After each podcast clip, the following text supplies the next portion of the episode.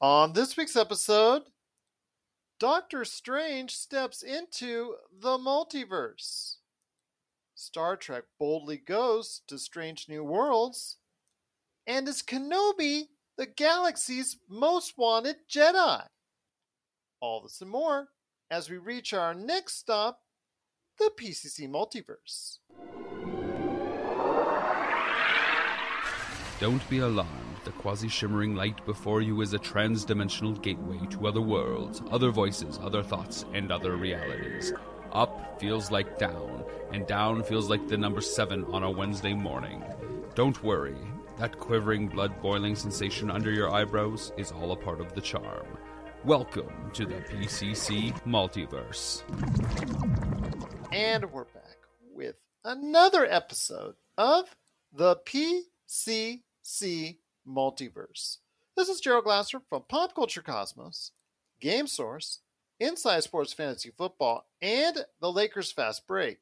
We truly appreciate everyone out there listening to all of our shows. And if you can, please give us a five star review. I'm actually conjuring it just like Doctor Strange right now. Five star review on Apple Podcasts or wherever you get your podcasts. Plus, if you can like, share, subscribe, or do anything that you can to support us right here at the Pop Culture Cosmos, because we are the number one tabletop RPG streamer out there on Facebook. We have a ton of great games each and every month that's going on Wizards and Wine, Vampires and Vitae, Demolition Force, the great games that Mitch runs on the weekends. And we are, again, the number one tabletop streamer that's out there on Facebook. Plus, you can catch the latest news and information each and every day in pop culture right there at Pop Culture Cosmos on Facebook. And if you could support all that, plus our website, popculturecosmos.com, it is sincerely appreciated. But it wouldn't be a PCC multiverse without my good friend. It is our own overseer of everything pop culture cosmos, tabletop RPG action, vampires and vitae, and so much more. It is my good friend. It is Melinda Barkhouse Ross. And Melinda, great to have you here. Vampires and Vitae is rolling along. You've got some great news about Wizards and Wine. Of course, you and I are still involved with Demolition Force, and we're trying to talk our DM there to go into space sometime later this year. We're talking about Marvel stuff, tabletop RPG style. My gosh, it's just a great time for tabletop RPGs. It really is. And should I start with my story of woe of what happened just before the live stream started? What do you think? Is it Absolutely. Epic fail. Oh my gosh. So I bought a new external hard drive. Mhm. Hooray. Lots more Yes. space. And I was moving a whole bunch of uh, like our audio and, and that kind of stuff off of my actual hard drive onto this thing, making backups and all that kind of stuff. And I was just happily and gleefully deleting. My computer was running faster. You know, it, it told me that it was happier now. And then about 10 minutes before the 10 minute countdown started on Sunday morning for Vampires and Vitae, I realized I had deleted the overlay that we use in OBS. I realized I deleted down in the corner. There's like a little slideshow that we play that's like what we think our characters look like and that kind of stuff. I deleted our video intro that it took me like four months to do because I had no idea what I was doing. And yeah, I had 10 minutes to come up with something. and I mean, the show went on. Oh, and when the show started, I didn't even have headphones plugged in yet because I was like, oh my God, I've deleted everything. Oh my gosh. Well, so I've uh, had those kind of days, I can Oh, assure God. you. Oh man, that was something else. Yeah. So we got through it, um, and the podcast fully edited is ready to drop tomorrow morning. So the show happened mostly. But So- it is smooth. Anybody who's listening to that will never know the difference. holy smokes, let me tell you. And that was probably the most stressful before the stream that I've had since the very first time we started streaming when we were You're- using cell phones for cameras. You're trying to scramble, get everything started, and Robbie says, Are we ready to go? Not now, Robbie. that was Something like much what it was like, honestly. It was incredible. Although Oh. Robbie's a superstar because I just saw him on social media stirring a whole ton of marinara sauce. So there you go. yes. Yeah. Absolutely. But it's always great to have you here, my friend.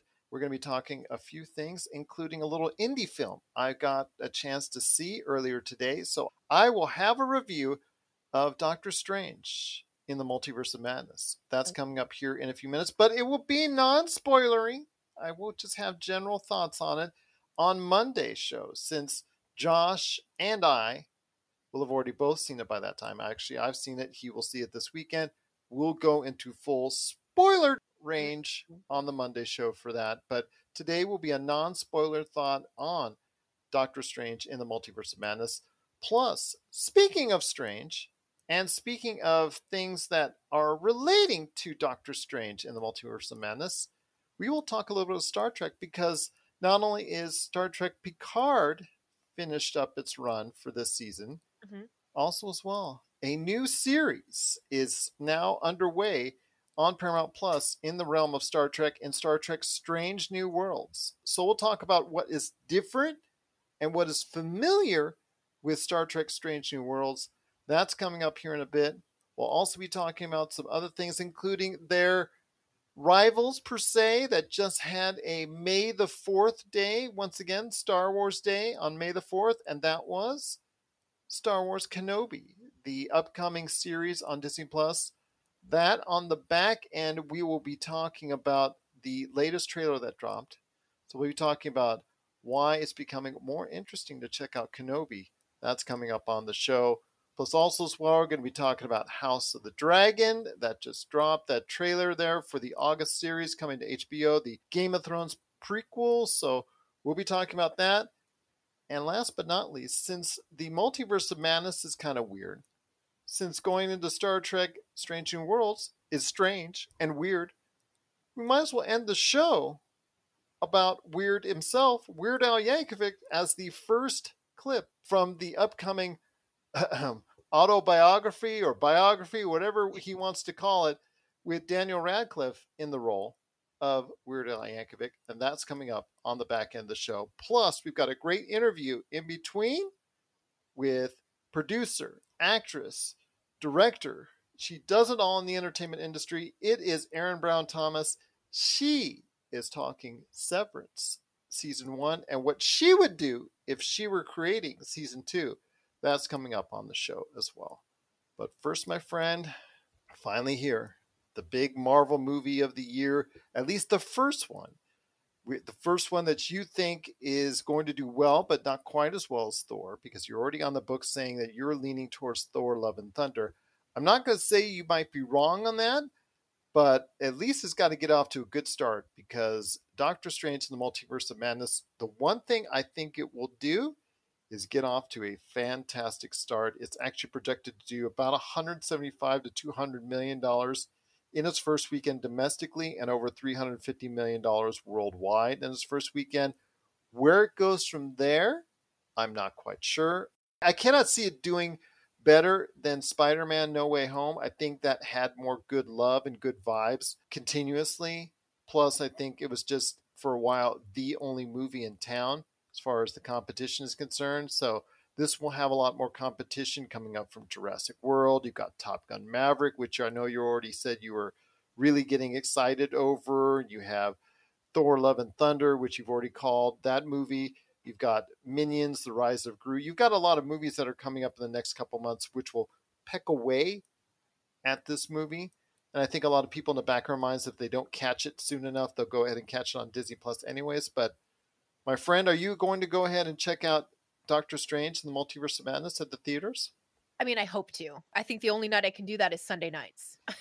so, you know, every Sunday that goes by is another week that I won't have gotten to the theater. I'm wondering, and just follow me down the yellow brick road here for a second. Okay, Dorothy. into the universe. I wonder. Am I the Cowardly Lion? no. I'm the Tin Man. Yeah. No. I no. You're you're Toto. You're Toto. Okay, I'm the dog. Fair enough. That's terrible. Stop. No, you know what I'm gonna say. All right, I'm nipping at your heels then. All right, yeah. how about that? Okay. No problem. So, I wonder if movies like Doctor Strange, where he's a character now at this point that I'm safe to say, when you say Doctor Strange, people know what you're talking about. Yes. But I wonder if not having like S.H.I.E.L.D. and not having all of those different things that tied those movies together in the opening weekend at the box office. So you had to get to the movie right away because you didn't want to have to watch S.H.I.E.L.D. and then get a massive spoiler. Do you remember when that was happening with the show Yeah. and the movies and, and they had these incredible tie-ins? Well, I can say that not everything that's been out there on this movie has been dropped. They actually did a pretty good job of hiding Oh, some of the things in there as far as some of the appearances, some of the Yeah. things that went on. The movie itself, directed by Sam Raimi, he took over for Scott Derrickson, which is so funny because he directed, I think, picked up right after that Black Phone, which we talked about, which is one of the movies at CinemaCon that was showcased off with Right. Ethan Hawke, who just ended his run Right. on Moon Knight, which we'll talk about on Monday. For this right now, I will say with Sam Raimi, it is a very visually stylistic Sam Raimi movie. It is something that his style, I don't think Scott Derrickson would have approached it in quite the same way. I know he wanted to make a little bit harder edged. I know he wanted to make the, it the first true MCU horror movie. I think he was going to go all out on an R rated horror movie type deal. And I don't think the MCU audience is prepared for it. I think Right. that this was probably something that was a easier way to go. I think there's something more that a Kevin Feige stamp of approval on it as far as allowing where to go and, and what it can do. There is a couple elements of horror, and I don't want to say horror per se, but there's a couple scares that are out there. So maybe taking the kids might during a couple scenes might be grabbing onto you. Let's put it that way. But Right. outside of just a couple scenes, I think for the most part it's okay for all audiences to see. I think that it's a okay movie. I don't think it's a great movie. I'm not overwhelmed by it. I'm not going wow.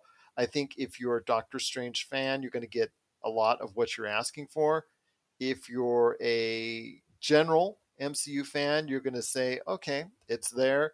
If you go into it and you don't know much about the MCU and you only show up for like the Avengers movies, yeah, this is going to be something that's not down your ballpark. So it's something that if you're familiar, you're going to be okay with it. I think again, it just it doesn't do much to further expand the MCU as much as I was hoping it would outside of the cameos. And I'll leave it at that as far as on that end. I mean, the cameos, some of them are really fan service, some Right. of them are mysterious, some of them are quite surprising. There was a couple that were familiar as far as if you're a Sam Raimi fan, and there was one that was missing that I was kind of disappointed if you're a Sam Raimi fan. But if you're a Sam Raimi fan of his style and vision of the way he uses camera techniques and the way he uses visionary techniques, you're going to get a lot of that over the course of the, a little bit over two hours runtime for Doctor Strange and the Multiverse of Madness. The concept itself works most of the time. It gets a little messy here and there, but for the most part, I think it's a decent watch, and I think the Metacritic right now at 62 reflects that. That I think the opinions are saying that's good, but it's not the greatest the MCU has to offer by any stretch. Gotcha. I mean, I enjoyed the first Doctor Strange movie, the same reason why I think I enjoyed Iron Man movies so much. Mhm. There's something about a cocky man that I like. And, uh, you know, I think that Doctor Strange, at least in the first movie, when you watch him as the surgeon and then his fall from, I don't know how to say fall from grace, but his fall from that when the hand surgeries weren't turning out the way that he wanted them to. And then you saw him kind of get this power, but he was, gosh darn it, going to learn everything on his own terms and, and all of that kind of stuff. Like, I, I enjoy that in a movie. Do we have a lot of that one in this one? We have a little bit of that. Okay. Uh, it still reflects back to him, his relationships in the first movie that you see. There is some tie in to some particular items from the first movie, also some particular items that are dealing with, if you're familiar with WandaVision. If you got a chance to check out WandaVision, everybody knows out there, they've seen already that Scarlet Witch will play a major role in this film. And not only is this movie about finding Doctor Strange's inner self, but also as well finding Wanda's what her motivation is to continue, you know, after what has been dealt in WandaVision and how she reacts to that. A lot of that angst is driven through the picture. I liked it, but I didn't love this movie. I know that a lot of people are out there thinking maybe, eh, I don't know, should I go see it? I think it's, you're going to have fun with it. Again, there's a couple of jump scares that are in there. One of them you can really see coming. The other one was caught me by surprise. So it's a good movie. It's definitely not something I, I wouldn't put in my higher tier of the MCU movies, but it's something again for a decent time out. You can do worse. You can do a lot worse. But Sure. there was one glaring omission in a way that I was kind of disappointed from the first movie that you see in a different form here in this movie. And, I can't go into too much detail because it's spoilery. Yeah. But yeah, other than that, like I said, the, I don't have too many complaints. It does call back to a lot of the first film, and that's I think very appreciated. It does call back to WandaVision, some of the events there, and you appreciate that. But also finds its own niche and does use the multiverse concept as well. So I don't think that's a, a real spoiler when the movie has multiverse in its name. So yeah. In the title. multiverse is yeah multiverse is uh, something that is utilized in this film and i think if you're waiting for that you're going to get a little bit of that so yeah a little bit of everything but the problem is when you put a little bit of this a little bit of that a little bit of this, a little bit of that a little bit of that a little bit of that put all these little bits in there you don't get something that's full and complete and i think that's the problem with this movie Oh, okay, gotcha. Like it but it's really- it's a good movie for what it is it's just not a great one wasn't bad wasn't bad by any stretch of the imagination worth i the got price my of money's popcorn. worth Yeah, worth the price of popcorn then. Yeah, it's worth the price of popcorn. Yeah, Perfect. absolutely. Although Yeah. I might have lost in the multiverse madness. You never know. So the trick is, in order to not lose your popcorn in the multiverse, you got to throw some almond M and M's into your popcorn as you're eating it, and that keeps it out of the Ah, multiverse. That's it. Okay, Yeah. I'll remember that next time out. I think the family wants to go ahead and check it out again. Maybe we'll do that same thing when we're checking out Top Gun Maverick, because otherwise it's going to fall out of the cabin, you know, at thirty-five thousand feet. So Yeah, they pull some serious G's, those M and M's. So, yes. yeah. Oh, I thought they pulled some serious M's. well, they do, but uh, you know, every once in a while, you got to drop a G. There you go. Drop drop a idea note.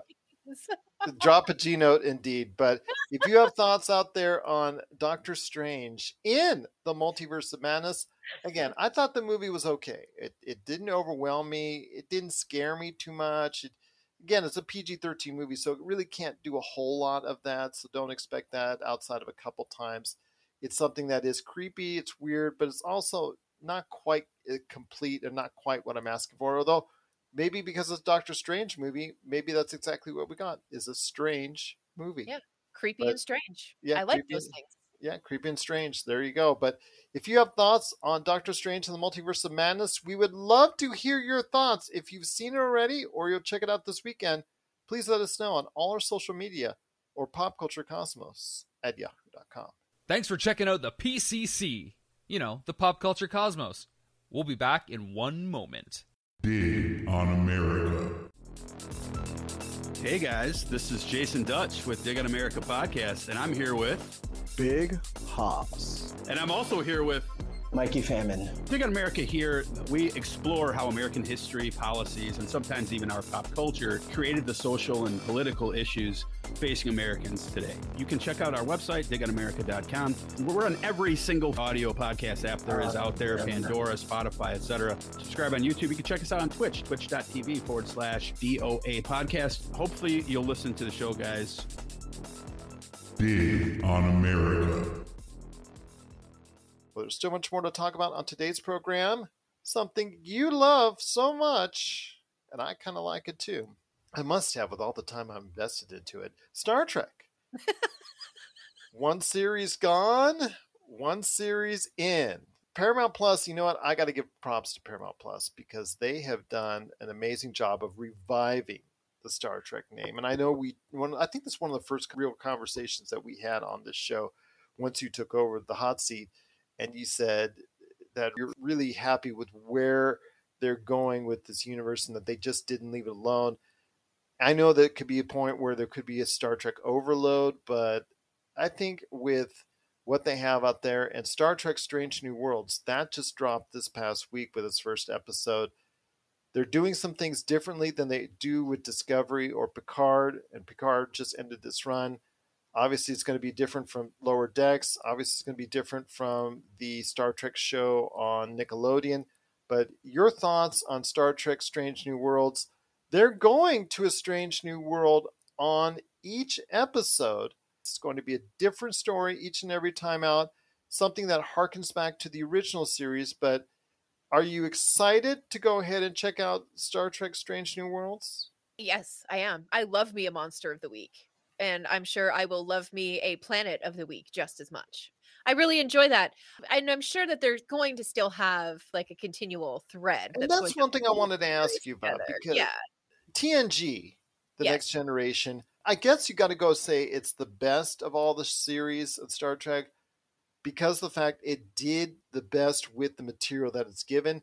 Right. Once it really found its groove, not in season one, I think there were still some rough points, but by the time season three, season four, it did a episode of the week, a planet of the week, but then it would have overarching narratives like with the Borg, Best of Both Worlds, one and two. Those multi episode deals they would throw in from time to time just to freshen things up, but they would also have episodic television because they had to create 22 weeks of television. So they would have 15, 17 of those weeks be a different thing each time out. That's what they're going back to with this show is a different thing each and every time out. But I agree with you. The best combination is a little mix of at least some type of story or, or overarching narrative that would span out for a couple episodes, but then you go right back to the episode of the week that type deal. Yeah, I always encourage people when they're like, okay, fine, you've talked me into it. I'm going to watch The Next Generation.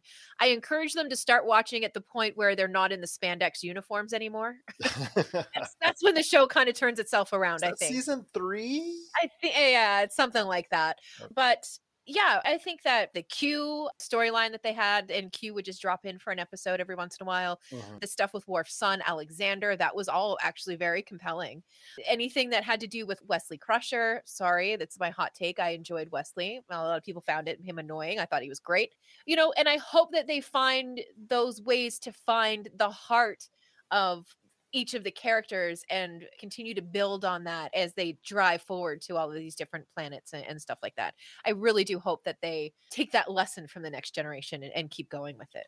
Well, that's what they're trying to do. They're trying to push that Yeah. aspect of it in all their promotional material. They're always trying to they're trying to push the fact that each and every week they're going to a new location, going to a new direction, as opposed to what we're seeing or what we just saw finish up with Picard season two, which had it was really cool for a little while where they were going from different time. In the first two or three episodes, they were going from one time to another time. Then they stopped at 2024 in Los Angeles, and then they just stayed there for the rest of the season. And it went downhill little by little by little by little, which unfortunately they just weren't able to sustain. I understand there were production costs, and, and of course it's during COVID, and I know Right. there were some logistic issues there, and they wanted to keep the numbers of people that are actually on the set small. You could obviously tell what they were doing behind the scenes as far as what they were creating out there, but it really didn't make for compelling television after a while. And by the end of the season, which also ended up this past week, it turned out to not to be that great of a season as well, which was kind of disappointing to me because it started out pretty good. I was kind of hopeful on it, and I actually said it on the show. I know IGN can't stand it and said it's one of the worst seasons of Star Trek ever, but that leads us always to our promo that you put on there with your famous line. That Star Trek is better than no Star Trek. Yes, absolutely. Yeah. It's like what is she like? It's like cold pizza. I think you've related it to. Yeah, yeah. Yeah. yeah. Especially if You the know, marinara sauce is pretty good. actually made by your husband. Yeah, yes. there you go. Yeah. Yeah. He's he makes good marinara sauce. I'll give him that. There you go. That's for sure, indeed. But Star Trek: Strange New Worlds, I think that it's really got some good vibes, and it, it looks really nice so far. From what I've seen, it looks like it's something I really will enjoy more. I think than Picard. Although I will watch Picard season three because it's the final season already. They've already announced that. What I like about this, it's the years just before Pike has his near fatal injury that disfigures him and, and basically immobilizes him. And the Enterprise is actually given over to Kirk, James T. Kirk, and you see the events of the original series play out in its entirety after that. And these are the years leading up to it. I will be sorry when they finally finish the series out because I really like Anson Mount as Captain Pike. He really did a bang up job in Star Trek Discovery. I really enjoyed that aspect of it. But are you, you know, like I said, when you look at the actors, three of which are coming back, they were They were guest stars in Discovery for almost an entire season. Yeah. Are you excited to go ahead and actually delve into this part, this this realm? It sounds like you are. I absolutely am. And I'm, I'm not going to keep coming back to it because I love Star Trek. I love everything about it. And we went so long without anything. And now we're just getting here, have some Star Trek. Here, have some more Star Trek. Oh, you want classic Star Trek? Here you go, have some of that. Oh, you want some spicy animated Star Trek? Here, have some of that. It doesn't matter to me. I'm going to watch all of it. And this one, I'm certainly intrigued by. I like that it's going to feel really familiar again with how they're approaching and making it episodic and, you know, all of that stuff that we already talked about. And yeah, I can't wait to get started. And I don't have a problem with them putting out as much Star Trek as they are because it seems to be the backbone of what Paramount Plus is. Is it their highest rated programs? No. I think Discovery should be considered that. I think a lot of people need to check out Discovery because I think it's finally hit that sweet spot as far as Yeah. the series is concerned. I think Mhm. they all know what they're doing by now. And they're all doing a great job. And I think the look of it, I think some the special effects are really, really good for television viewing as opposed to what we see on their other show on Paramount Plus, Halo, which is like, okay, give and take each and every week. We're not sure if it really Right. looks bad or it looks good. The acting, oh yeah, don't get me started on that. Josh and I will probably cover that on the next episode. Can't wait to go ahead and cover episode seven. Although episode six actually was the best episode of the series so far, and that isn't saying a whole lot. But I will say that Paramount it's got the 1883, so they're actually on the way up. They've actually gained more viewers. I know in a time where Netflix has lost a lot of viewers, they've actually gained a lot of viewers in the interim. So things are looking up for Paramount Plus. But a backbone of what they're doing lies with Star Trek. And hopefully they won't forget that going forward, that they'll still continue to provide viewers with that. Is there anything you want to see from Star Trek Strange New Worlds that they haven't approached or that they haven't approached for a long time? If there's and one thing I would like Star Trek to do, I would like to see them finish up Enterprise, give them a hundred episodes. They just need two episodes. Do a two episode thing and finish it up. Finish it on a hundred, nice even hundred because they ended it after ninety eight episodes. But if they're not going to do that, I think there's a lot of places Star Trek Strange New Worlds can do. Yeah, absolutely. And I mean, uh, Star Trek has always been kind of on the pulse of popular culture in a very Star Trek way. They've always talked about a lot of social issues and stuff like that in the show. I think that it's one of the things that Roddenberry really felt passionate about. And being able to examine those kinds of social issues in a way that wasn't completely zoomed in. And I'm excited to just kind of get back to that familiar saunter and stroll that you take with a Star Trek episode where you meet a new alien. Maybe they pop up again in four or five episodes. Maybe they don't. Maybe you get another Risa planet. Maybe, you know, we're going to find out more about them setting up the dream of a vacation world of Risa. You know, I don't know. It'll be really cool. And Maybe um, more trouble with tribbles. yeah, I mean, I I never hate on a Tribble episode ever. Um, I'm always happy to discuss Tribbles anytime. Yeah, just don't have more than one of them on your ship. That causes Yeah, trouble. and then you see Uhura. She just got out of school. Then you see Spock. He looks like he's already in a relationship already, which is kind of different. So Ladies man, got- that guy. yeah, he is. Anson Mount, you know Captain Pike again. I hope he doesn't do the, the Captain Kirk thing where he's romancing someone on each and every week like William Shatner was. Come on, got to go Yeah, I- ahead and save the galaxy each and every week. That's, That's our yeah, that Star Trek trope can go away with Captain Kirk. Yeah. I don't think that anybody would be really sad to see that kind of Which alien can I smooch this week? yeah, I don't know if I want to say cavalier or if I want to say roguish kind Okay. of archetype. But yeah, I agree with you there. I hope that they don't do that. But the one thing that you and I both want to see is the birth of the red shirts and how that came to be. Yes. Absolutely. Yes. Got to see that. Yes. Don't wear the red shirt if you're on Star Trek. Well, it depends though. For uh, the original series, red shirts were bad. In Next Generation, red shirts were your officers. Yeah, that's true. But. So but these are based off the original, the TOS. So, yeah. Okay. Well, then there you go. Yeah, you don't want to be a red shirt. Goodbye. Bye bye. But yeah, exactly. But what are your thoughts out there on Star Trek Strange New Worlds and also Star Trek Picard? The season two just ended for Star Trek Picard, and season one, the debut episode for Star Trek Strange New Worlds, just appeared on Paramount Plus. Please let us know your thoughts. PopCultureCosmos at yahoo.com.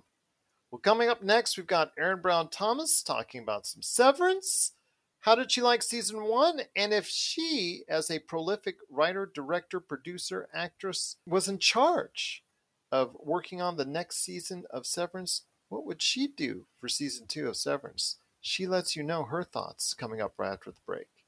This is the PCC Multiverse. And if you're ready to talk toys, I haven't stopped talking toys. Let's get to it. it's the Jay and Rob Toy Show, and we're back for season two for 10 more episodes of toy talk and goodness. And this time we talk Marvel figures, we talk DC figures, holy grails, play sets, what if scenarios, and so much more. But we're not alone. We've brought a few friends with us this time. All that, and of course, our action figure spotlight. So check out the Jay and Rob Toy Show Season 2, exclusively on Jinx Esports TV Canada. Okay, we're back with the Pop Culture Cosmos. It's Gerald Glassford coming right back at you here. Thank you so much for watching and listening. A subject that is near and dear to my heart. Just brings me extended joy. It is Severance. Season one has concluded. Now it's a couple weeks in the rearview mirror, but people are still talking about it. The raves are still out there. The speculation on how many Emmys it might be able to be up for that is now in play because it is such a big hit and has gained such interest out there. And here today to talk about Severance, season one, and what compelled her with the show, plus what she hopes for or what she might create herself if she were in charge. She was working with Ben Stiller and everyone out there. A part of this great series is a fantastic and prolific entertainer, filmmaker, editor, you name it, director. She's done it all already. And the thing that you place that you can go to see her entire catalog, and I'm going to stress the word catalog of what she has done and what she's now doing, is available on IMDb and also the great site aaronbrownthomas.com. It is Aaron Brown Thomas. Aaron, I want to go ahead and say congratulations first on your tremendous amount of success in the industry. It is truly great to have you on the show talking some severance today. I'm so happy to be here. It's a show that I just really can't stop thinking about. And I'm an external processor, so I think by talking, and you're allowing me to think about it even more, which is great.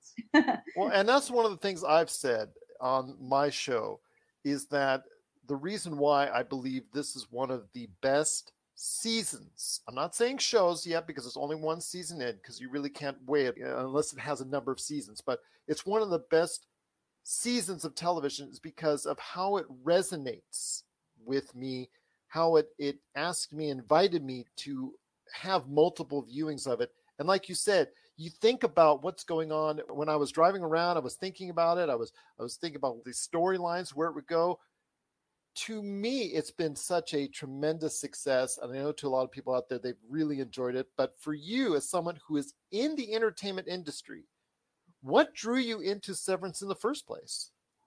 Well, to be completely honest, I, I think the first day I saw it, I, there was an ad on IMDb. I was on IMDb and I saw an ad, and it had a picture of Adam Scott and I love Adam Scott. I'm a big Parks and Rec fan, big Party Down, just basically everything he does. And not just that it was him, but like the art direction of it.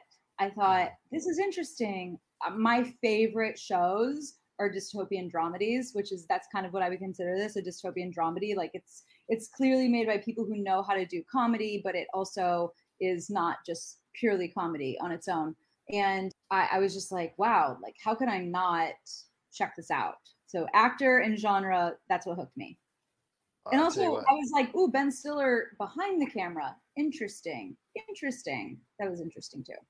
Well, that is a direction that he has taken over the last what five, six, seven years, as far as more on that side of the camera. Yes, he's been very prolific on both sides of the camera, mm-hmm. but it seems like he's taken a step away from acting, although he did have a little small appearance in season one. But fans are going to have to figure out where that is. But he has admitted to it. But it seems like he's he's delving more into the the other side of the camera with directing and producing.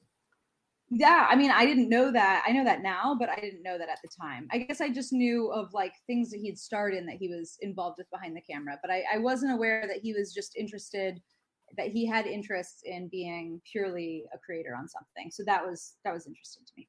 Yeah. Well, and it just the draw. I mean, once you got into it, once you started seeing some of these episodes, the way they would tie in with each other, the way that it would leave you hanging in suspense week by week, uh, it just draws you in even more, doesn't it? It does. It does.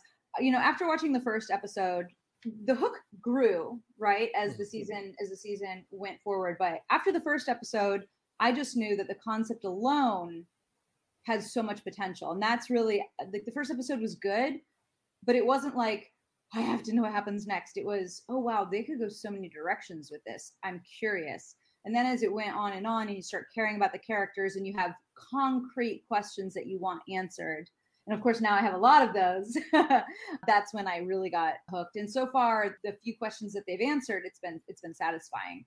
It's been like, ooh, okay, that's fun. That's fun. All right, nice. And I think you know a lot of us at the spoiler I'm about to talk about at the end of the season, but like a lot of us were probably like shocked at the end of season two that they allowed him, that they allowed Mark to get out the phrase like she's alive. Like I didn't know, right? I didn't know, and I also didn't know if Helly R was going to get to go on stage and start talking. I thought maybe she'll get up there and it'll be like, you know, and then suddenly she's just up there and like, oh, I guess I'm giving a speech, Helena. But yeah, lots of good stuff you didn't know as a viewer exactly how much they would showcase or how much they would let you see exactly how far it's getting extended to before they would be cut off from the overtime contingency once it was found yeah. out what they were doing.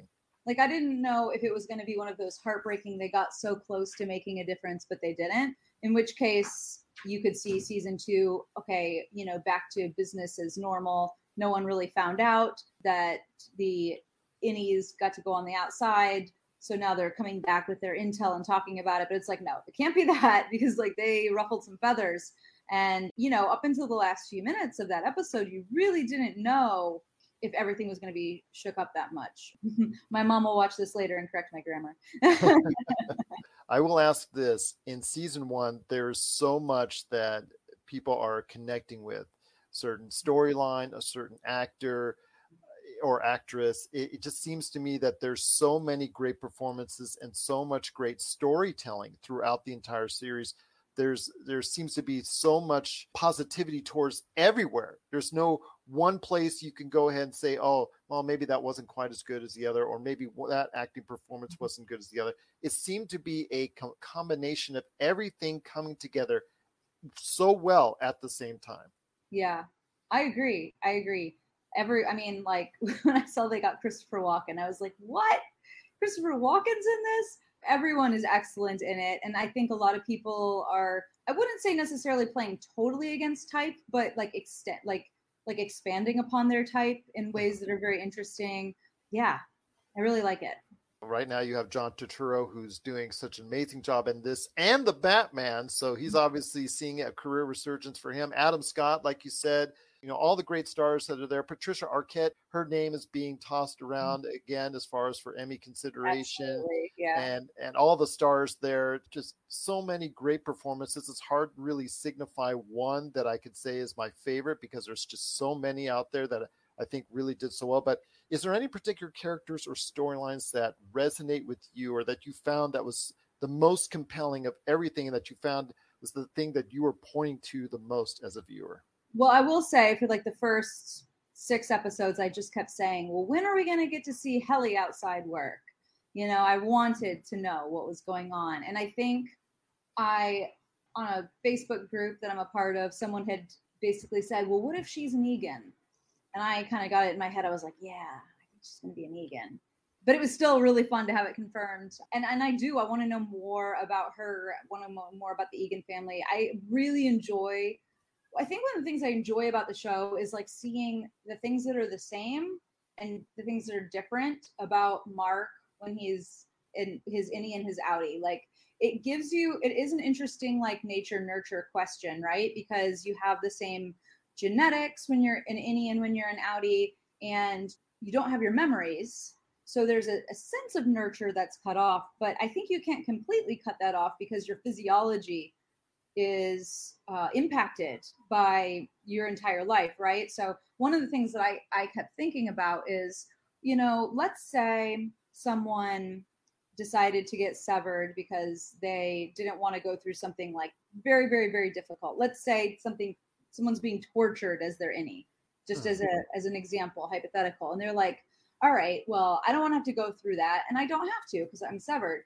But at the same time, if that torture puts so much stress on your body, could your outie get cancer from it? Like these are the kind of questions that I would start to think of. Like, what is the limit to how much you can put your innie through before it starts affecting you? All of that is wrapped up in this big conversation I'm having. Is like, how much are they the same and how much are they different? And with Mark, there it feels it. I really love the way Adam Scott played the role and the way the role was written because I feel overlap, but I also feel like a little bit of a difference between these two characters. And with Helena, the thing about Helena is we know what does Helly R say? She's like, well, we know I'm an ass, but she's born onto this table and she's like this like innocent new life. She's cynical and she's got like a she's got like a CEO mentality, right? She's like, I don't take from anybody. Like, so you see how that person could become someone who runs a company, who could be the person that runs Lumen one day, but she has like an innocence about her. And all of that is very interesting to me. So seeing who she is on the outside, like I'm even interested in like what was she like as a kid? Was Helena as a kid similar to Helly R? Like, I don't know. That interests me. And of course, I still also, you know, just now in the last episode, we know more about Irving's outie. And I'm like, what does he know? What has he been up to? Is he purposely de- depriving himself of sleep to get some sort of like psychic connection with his innie because he's got all these paintings? So that wasn't, I wasn't like obsessed with him throughout the season, but I'm very interested right now. Especially the fact that once his innie came out into the real world, he migrated towards that closet with the chest and what yeah. was in the chest with all the information that it looks like Irving has been investigating lumens yeah. all that time. So yeah. I think that a lot of people are very curious to see exactly what Lumen Industries are, are, are all about and what their goals are because it was nice noting that Papa Eagan has designs, grand designs of putting severance in the heads of everyone on the planet, yeah. all becoming Eagan's children down the road. So yeah. that grand design, we'll see how much far Lumen Industries continues and going behind the scenes of that in season two. But before we head on to season two and your thoughts on that, your overall impressions of season one before we head uh, over to season two. I mean, I've been telling people like it's definitely my favorite thing I've seen in years. I absolutely think it deserves lots of Emmys, acting Emmys, directing Emmys, production design Emmys, like a lot of the like technical categories, absolutely writing. So, I mean, I'm a massive fan of it, but I would say I think like if I was pitching it to somebody, it reminds me in some ways of like Charlie Kaufman, like some of my favorite movies that it also reminds me of. It reminds me of Eternal Sunshine of the Spotless Mind in a way because we have like in Eternal Sunshine, if you haven't seen it, you have this guy who is literally erasing someone from his memory because the the memory of her hurts, and that's kind of what's happening here. Mark doesn't want to remember the pain of losing his ex-wife. That's been one of my favorite movies. I mean, since it came out over a decade ago. I also really love the movie Her by Spike Jonze, and if you liked Her, you might like this as well. Yeah, yeah, I'm into it. as am I as well. I think, like you, this is one of the been the most interesting and fascinating and emotional seasons of television I've ever experienced, at least in quite some time. And it's something like I said, I cannot say it's one of the best shows on television yet until it's got a few seasons under its yeah. belt, which they plan on.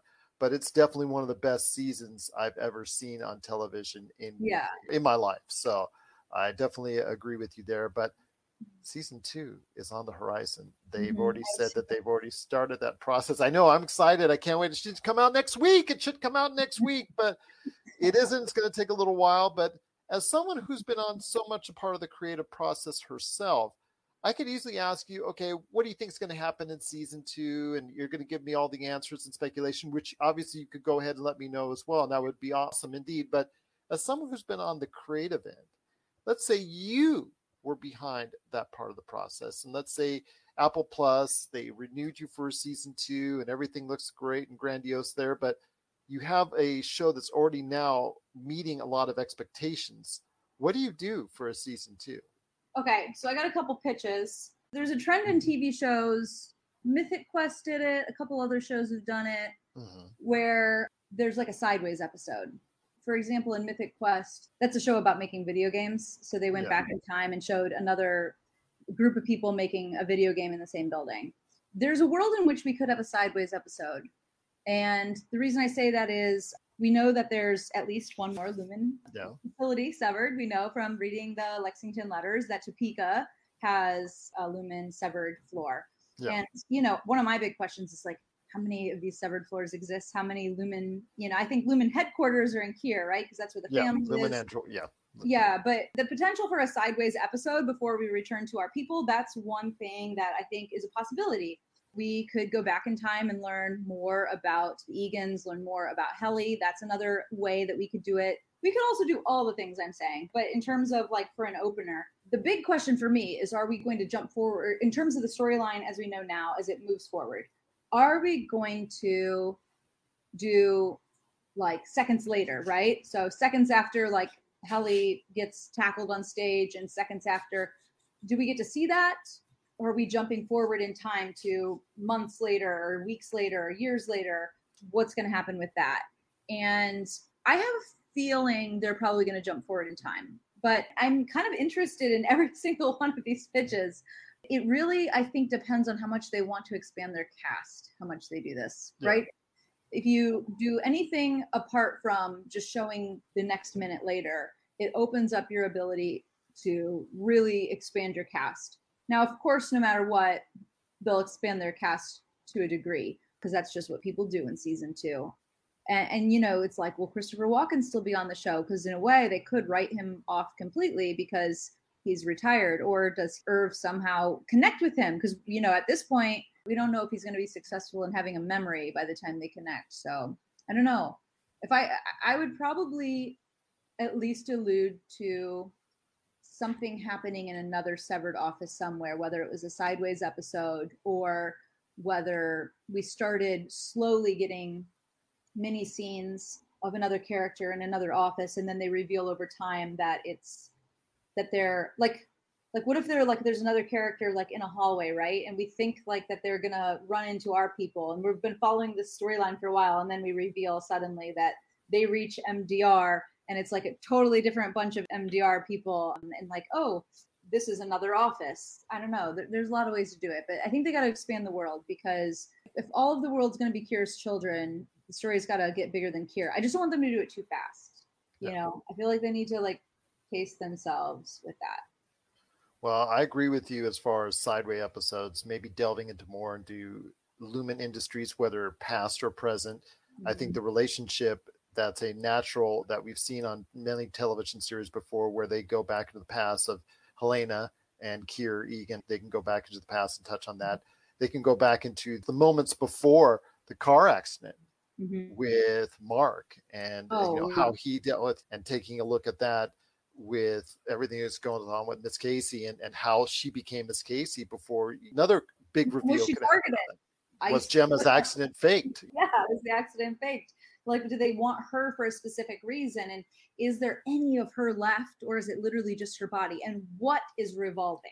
What does that mean? Exactly. is there any part of you that thinks Kier is still alive? I would say yes, because I'm not leaving anything to chance. The goal of Lumen Industries ultimately is to make everyone Kier's children willingly or not so willingly. I don't know about that yet. I mean, the grand designs could be there in the long term that be pointed out. I would Yeah. leave nothing to chance and say, you know, is his head in somewhere in case that it's still alive? Is his consciousness still there somewhere? The map. you know the that- map. It says mind at the top. I'm like, hmm, is like Kier's mind there? Is his brain there? I don't know. And then also as well, when Helly actually got to 100% and she got the digital message from a digitally animated Kier, is that his consciousness actually still alive in some form or fashion? So, Right. When he's like, I love you. Which I believe was Ben Stiller, the voice of Ben Stiller. I think that was, It's yeah. Definitely Zoolander. but I'll tell you what, it's just so much to speculate on. I cannot thank you enough for all the time you've taken with me today to talk Severance season one, season two.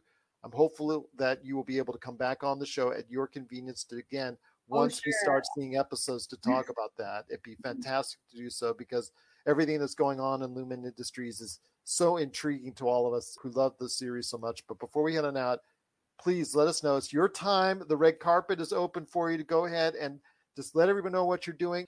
all the shorts, all the features, all the stuff that you're doing, please let us know what's going on in the world of Aaron Brown Thomas. Sure. Well, I'm a writer director. I also occasionally produce. I produced a feature for my husband that's called Shedding, which is a super low budget but awesome high concept indie sci-fi that revolves around a cat becoming a human so you can seek that out on amazon prime but personally i have a couple features i've written and i'm financing them right now so hopefully we'll be in production within the next year on those That's awesome. and yeah just if you want to keep in touch with me aaron brown thomas underscore filmmaker on instagram Absolutely. But also your site as well, aaronbrownthomas.com. Please follow her on social media. She's just tremendous out there. All the stuff that she's doing, it is Aaron Brown Thomas. And Aaron, I cannot thank you enough for taking the time to speak to me about Severance. I know you and I are just chomping at the bit, waiting for it. I'm telling you, I'm so excited. I wish it was on next week. I might send a letter to Apple Plus to say, you know what, I'm never like, going to get a on it yeah, I'm, I'm, I'm going to throw away my iPhone if I had one to go ahead and say, you know what, if there's no severance next week, but uh, kidding. It'll on take enough time to make it good, but no more time than that. There you go. Absolutely, absolutely. But actually, you know, I don't have an iPhone. I'll take, you know, my, I'll send my kids' iPhones back. How about that? There you go. They've got iPhones. I'm an Android user, but I will say, nonetheless, that Severance has been one of the most incredible seasons of television. But Aaron, I cannot thank you enough for stopping by. Season two, when it comes back, I hope to get you back on. Or if you want to go ahead and come back on just to talk about what you're doing and all the great projects, please. The red carpet is always open for you. Just reach out. You got it. Appreciate it once again, and thank you so much for being part of the pop culture cosmos. If you're in the Las Vegas and Henderson areas and are looking to buy, sell, or trade the best in classic or current video games and pop culture collectibles, there's no better place to go than Retro City Games. From Xbox to PlayStation, Nintendo to Atari, the great crew at Retro City Games provides the best place to go for all your gaming options. Stop by their two awesome locations in Henderson and also the Las Vegas Strip, or follow Retro City Games on Facebook and Instagram for all the latest deals and new items. Without a doubt, there's no better place to go for your gaming needs than your friends at Retro City Games. And we're back to close out the show. The PCC Multiverse. Want to thank Aaron Brown Thomas for stopping by in the program.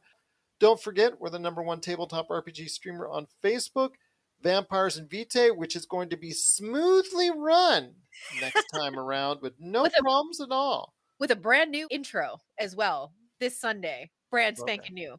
Okay, really brand new intro. Yes, absolutely.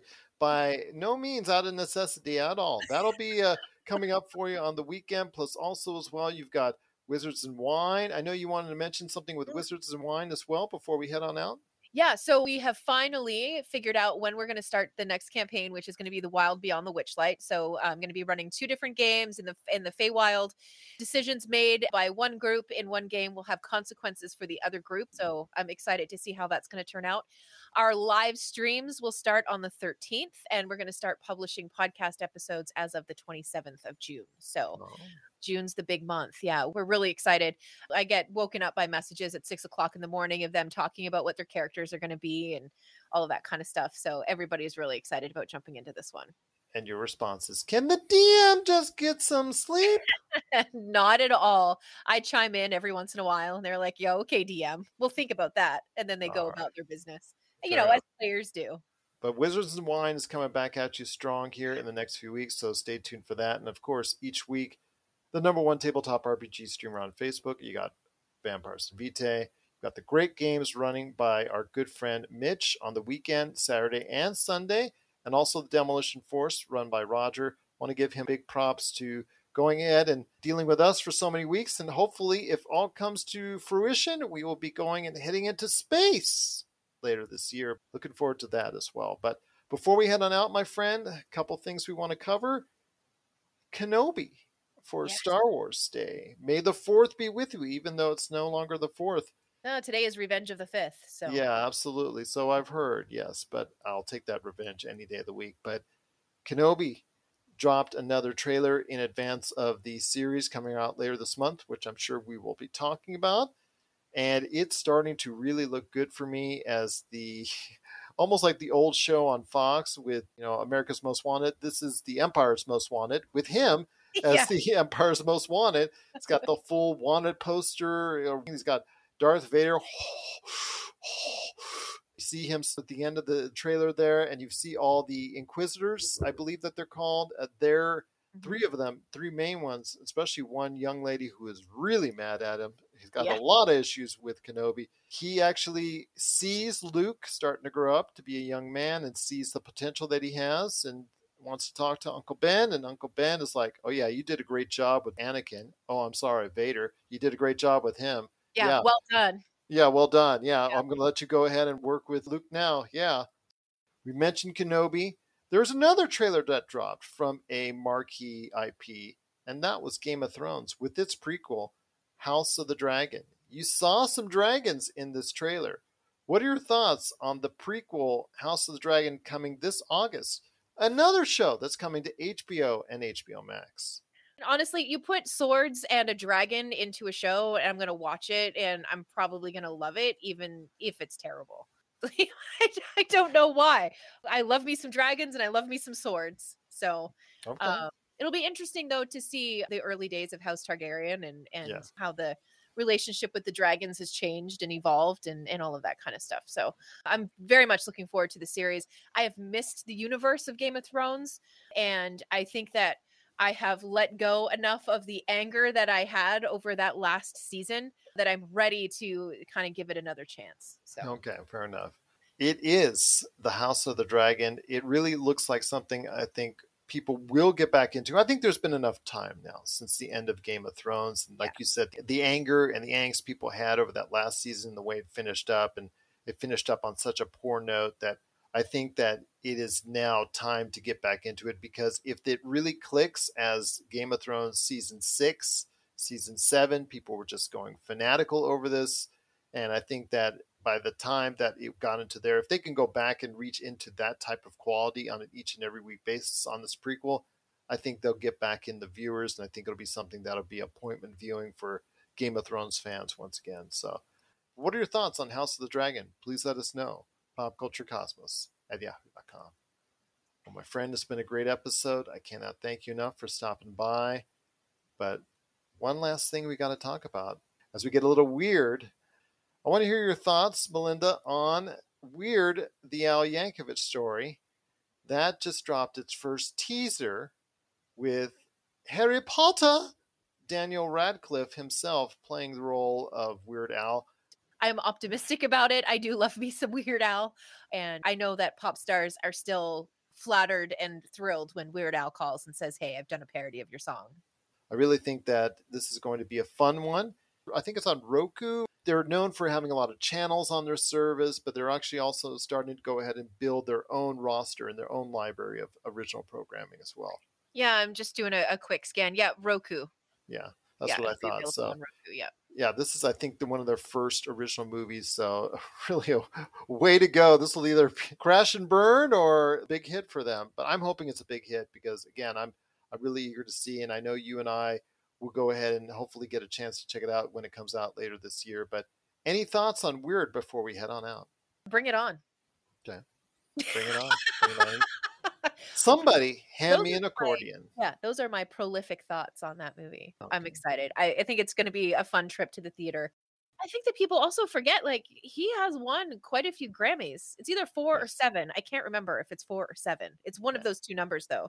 And he has a number one album. Yeah. And that, yeah. yeah, it's absolutely. He- he- albums, the whole thing. So, Yeah, yeah, absolutely. But this is going straight to Roku. So that's just right. to let everybody know, it's going straight to Roku, and a lot of people will be curious to see Daniel Radcliffe throwing away the wand for a little while and putting on the big wig and handing himself an accordion and seeing what he can go from there as Weird Al Yankovic in Weird.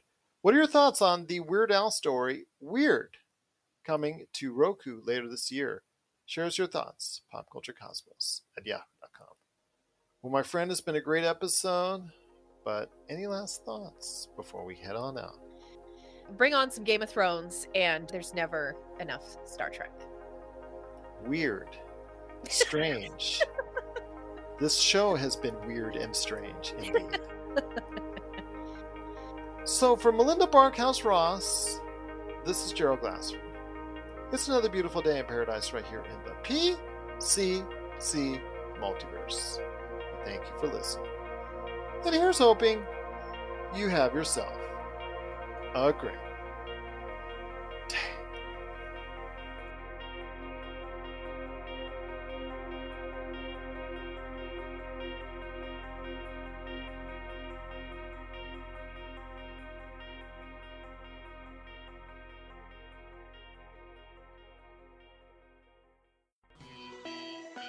listening to a Weeby Geeks Network podcast. Tangent Bound Network. Let your voice be heard. TangentBoundNetwork.com. Thanks so much for downloading the Pop Culture Cosmos and stay tuned as more great podcasts are on the way. Thanks again for listening to us here at the Pop Culture Cosmos.